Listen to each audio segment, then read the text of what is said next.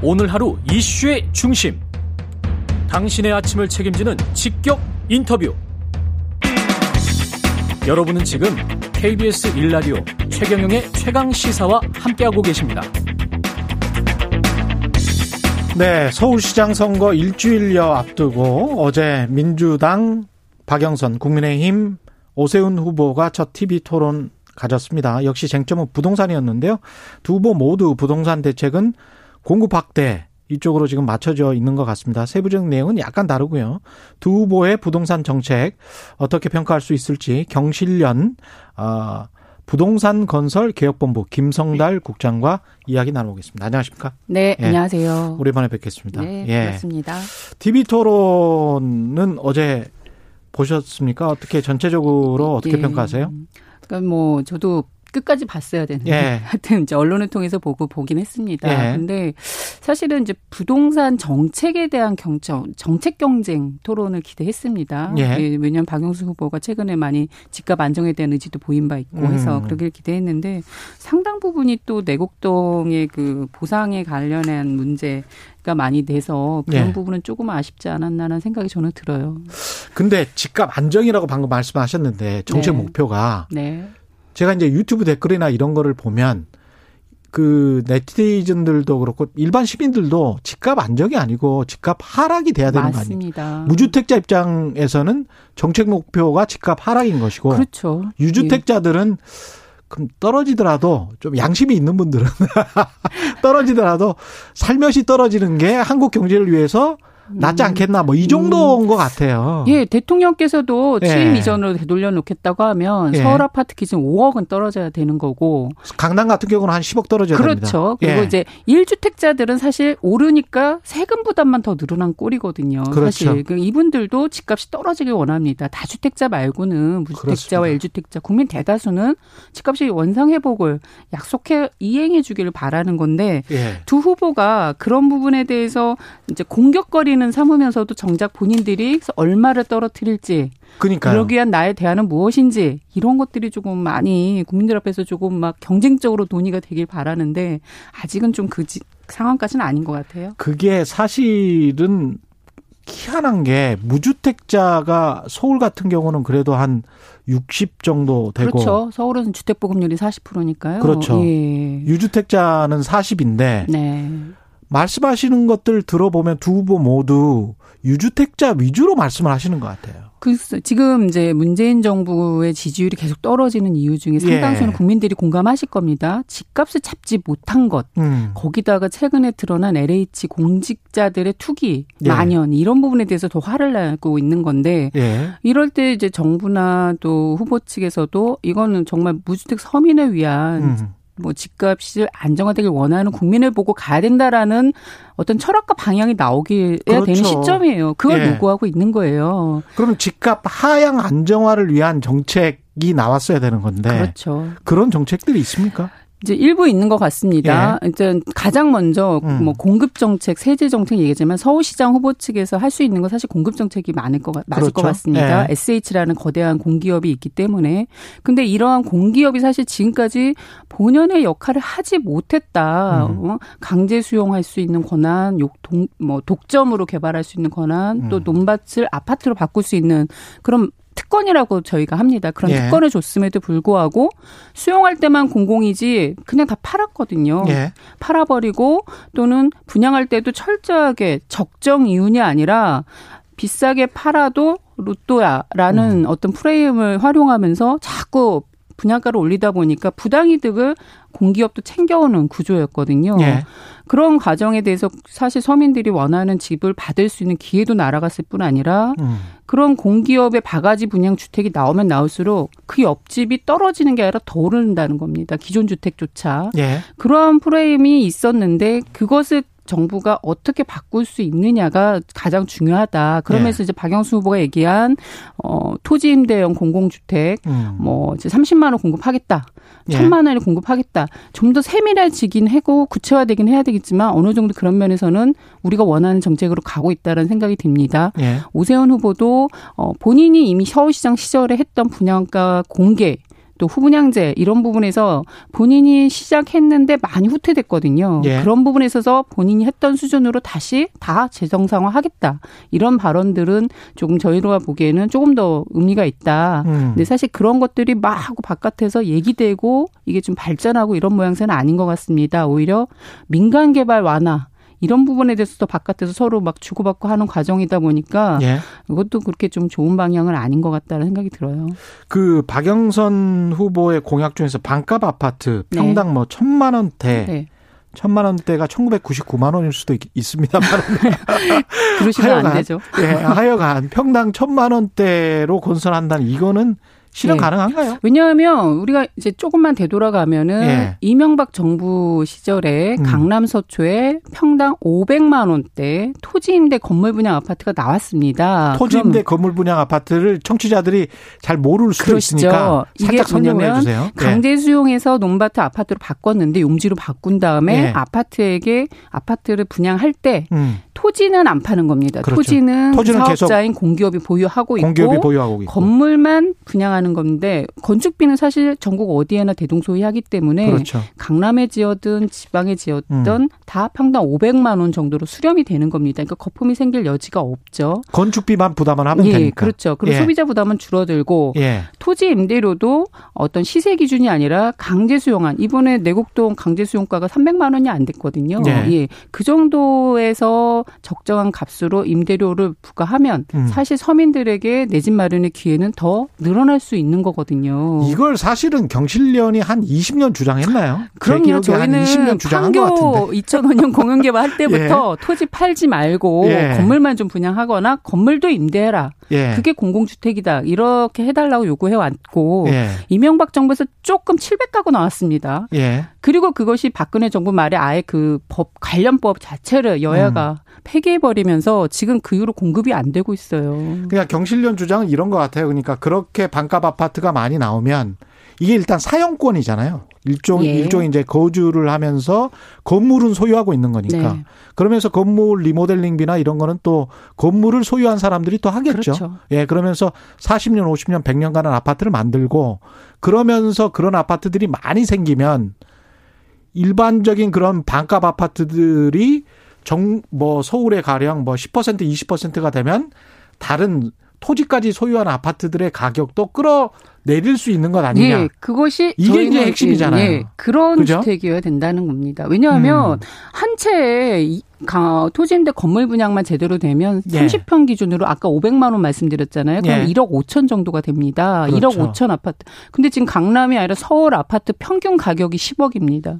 음. 강남은 뭐 20억, 30억 얘기하고 계시잖아요. 예. 그 한복판에 뭐 서울 의료원 부지가 됐건 또 강북의 한복판은 용산 정비창 부지가 됐건 음. 이런 중요한 위치에 1억대, 2억대 아파트를 공급을 한다. 정부는 여기 저기 곳곳에 음. 그런 아파트를 지속적으로 공급한다. 그리고 예. 그게 실질적으로 나와요. 예. 그러면 서민들이 왜 옆에 2, 30억 아파트를 봅니까? 나에게도 기회가 올 거라고 보면 참죠. 공급을 아, 예. 예. 그런데 도전 안 하고 예. 그러면 민간도 사업성이 떨어지기 때문에 분양 안 합니다. 아. 사업 재개발 재건축 지금 서로 풀어서 음. 공급 늘려야 된다고 하시지만 음.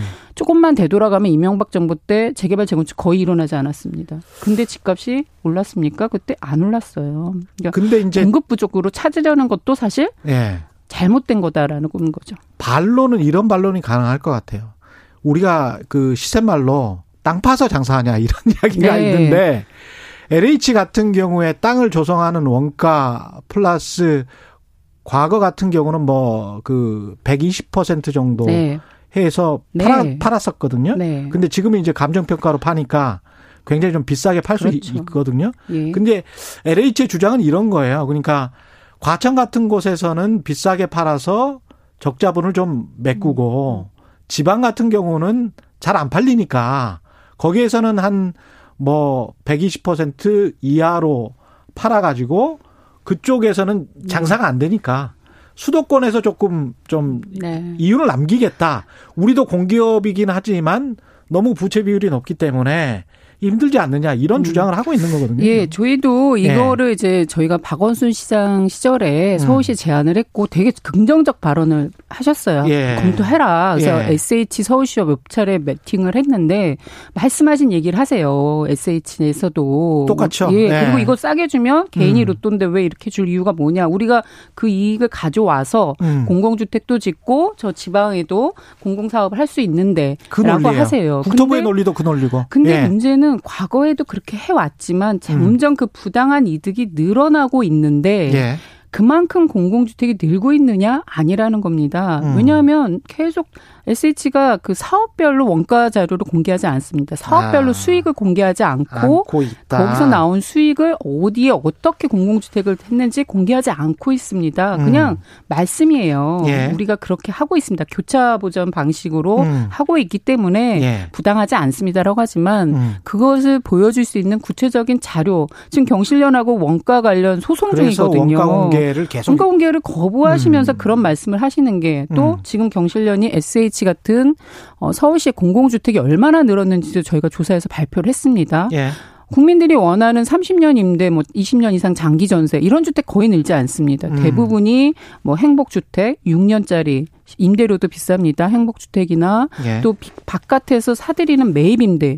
사들이는데 지금 집값이 이렇게 비싼데 사들이는 비용 자체도 적정한지 알 수가 없어요. 국민들은. 그렇죠. 예. 그 예. 매입 단가가 계속 올라가고 있습니다. 이것이 어떻게 공공주택이냐 우리는 저희는 인정하기 어렵다. 오세훈 거죠. 후보 정책도 한번 살펴볼 필요가 있는데 재건축 재개발 완화 특히 뭐 일주일 안에 재건축 재개발 네. 규제를 풀겠다. 서울시장으로 취임하면 이게 이제 일성인데 음. 관련해서는 어떻게 생각하십니까? 글쎄 도시 규제 혁 파라는 표현을 하셨더라고요. 혁파. 그래서 예. 그 효과로 강남 재건축 단지가 또 들썩거린다 언론에도 나오고 있는데 음. 아 지금 상황에서 왜 그러한 접근은 어, 도움이 되지 않는다. 예. 왜냐하면 재개발 재건축 우리나라 강남 40년 된 도시입니다. 튼튼해요. 왜 음. 그걸 다시 재개발 재건축해야 되냐? 낡아서 재건축해야 되는데 그렇지는 않다. 공급을 늘려서 집값 잡겠다는 건데 비싼 주택 자꾸 나와봤자 다주택자들이 또 사재기 하는 그 과거 해 왔던 거 방식이거든요. 예. 무주택자에게 돌아가지 않습니다. 왜냐하면 민간 재개발 재건축에서 철저하게 분양가 규제에서 서민이 한 천만 원짜리 아파트가 나올 수 없잖아요. 국민들도 음. 아실 겁니다. 예. 근데 그러한 공급을 늘려서 어떻게 집값 안정으로 이어집니까? 더군다나 또 하나는 집값을 너무 내리려고만 하지 않는다라는 약간 비슷한 뉘앙스의 말씀도 하셨다는 거예요. 예. 예 그거는 정말 위험하다. 국민들이 음. 지금 문재인 정부 지지율이 떨어진 가장 큰 이유가 5억 떨어뜨리지 않았기 때문입니다. 쉽게 음. 말하면 음. 그런 상황에서 오르는 걸 두려워하지 말라라는 말은 조금 더 국민들 무주택자들 집값 상승 원하지 않는 일주택자들 바라보는 것이 아닌 것으로 보일 소지가 매우 크다라는 생각이 듭니다. 근데 여기서 저는 국민들의 속마음이 저는 저 누차 말씀드렸지만 일가구 일주택자예요. 일가구 일주택자인데 부동산 가격은 지나치게 높다라고 생각을 하고 있습니다. 근데 국민들 속마음이 진짜 아, 아까 말씀하신 것처럼 좀 살기 좋은 임대 아파트를 원하는 건지 분양받아서 나도 한몫 챙기겠다는 거를 원하는 건지 네. 그게 지금 헛갈린단 말이죠. 아, 우리나라 사람들은 네.